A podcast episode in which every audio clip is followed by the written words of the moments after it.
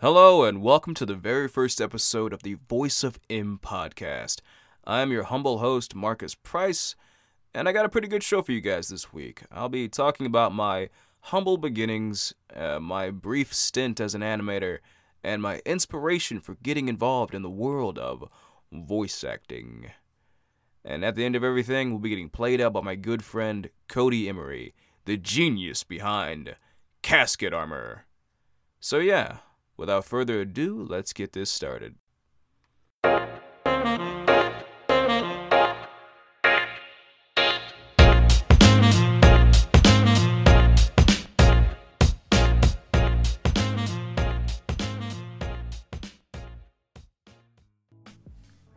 I was born on November 3rd, 1995, being the middle child of seven kids. I like to think that I grew up in the golden age of animation on TV. The animation renaissance of the 90s was in full swing and bleeding into the early 2000s, so I got to see a lot of amazing shit growing up. From Batman the Animated Series to Scooby Doo to Avatar The Last Airbender. I had a lot of shows to pick from in my early years to help mold me into the barely functioning man you see today. Oh god, I wrote that. Um You see, I spent a lot of time in front of the TV as a kid because I had really bad asthma growing up, so my parents weren't too big on me going outside during my early childhood. So I got very familiar with these fictional characters. And as I got older, I developed a love for animation. From the visuals to the stories to the characters and of course, the voices. My siblings and I spent a lot of our free time mimicking characters from our favorite shows. From the infamous Joker voice of Mark Hamill to the subtle giggle of the Pillsbury Doughboy, I won't even try to do that now. We would do impressions for hours, just enjoying the goofy sounds we could make. As we got older and got into more mature content, like anime and films, we would even reenact whole scenes with each other, like the famous Anakin and Obi Wan exchange from Star Wars Episode 3, or the evil monologues of our favorite villains like Orochimaru from Naruto or Aizen from Bleach. So, with all that flooding my subconscious, when it was time for me to choose a major for college, I decided I wanted to be an animator, and eventually an animation director like my heroes at the time, Hayao Miyazaki and Don Bluth. But that wasn't the original plan, nah.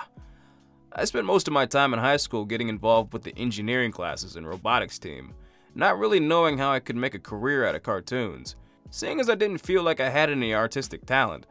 It wasn't until my senior year when I decided to learn how to draw a little bit, and I really took to it.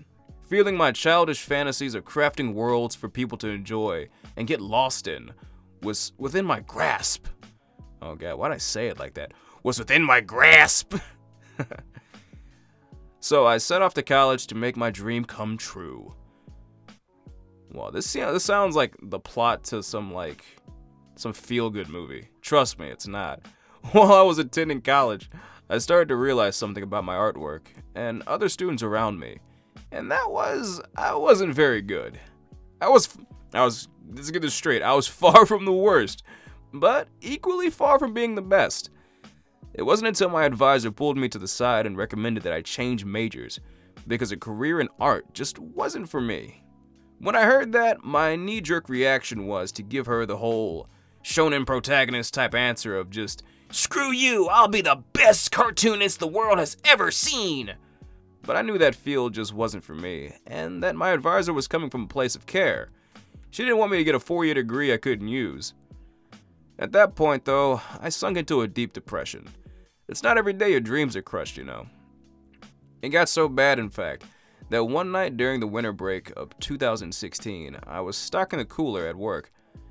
It was 2 in the morning, and I just froze all these questions started flooding my brain. Like, what am I supposed to do now? Is this my life? Maybe I should just switch to engineering. I mean, God, like, what the fuck am I supposed to do with myself now? Until I finally snapped.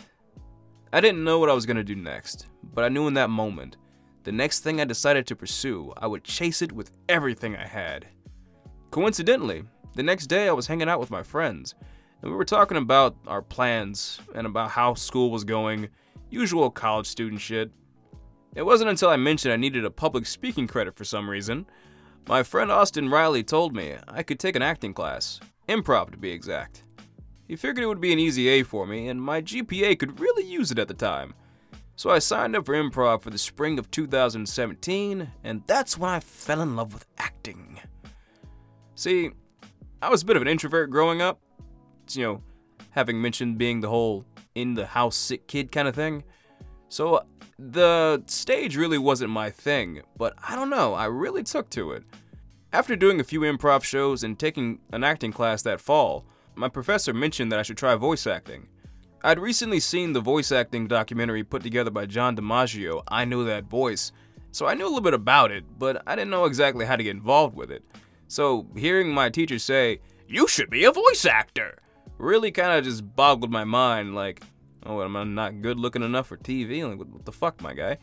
But, uh, after I got over that, he told me he had a friend that needed an audiobook done. So, with my laptop microphone, hunched over in my closet, huddled between a few hoodies and some t shirts, I've recorded my first voiceover audition on January 1st, 2018, and landed the job January 2nd, 2018 and I've been working as a voice actor ever since. I'll talk about some of my work on a later date. This is more kind of like an introductory, like, hello kind of thing, but, um, so yeah, that's me. That's what I am now. This is the creature you've made. So why don't we switch gears? Before I get to the song, here are a few words from the artist. A lot of what I'm trying to do when writing music is to create this instance of a world that might exist one way in my brain look a certain way, whatever have you. I'll try to scope that out as if I were writing the soundtrack to that. I want listeners to feel open ended when painting that same world for themselves. They may hear exactly what I heard when I wrote it, but they just see it draped across different scenery. Now, here is the new single from Casket Armor Worm Fairy.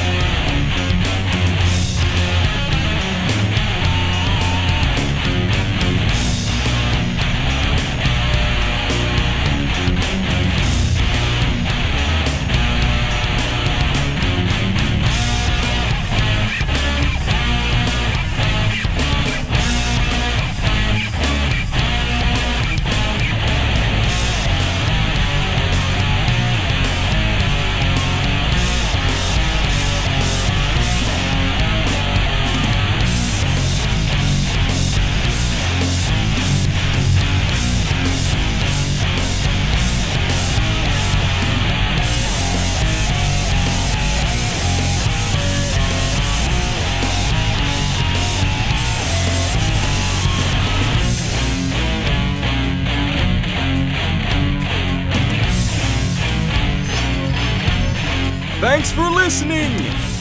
You can follow the band at Casket Armor on Twitter, and you can also find his music at casketarmor.bandcamp.com. And you can follow me on Instagram and Twitter at the voice of M underscore. I'll see you guys next week. You can mark my words.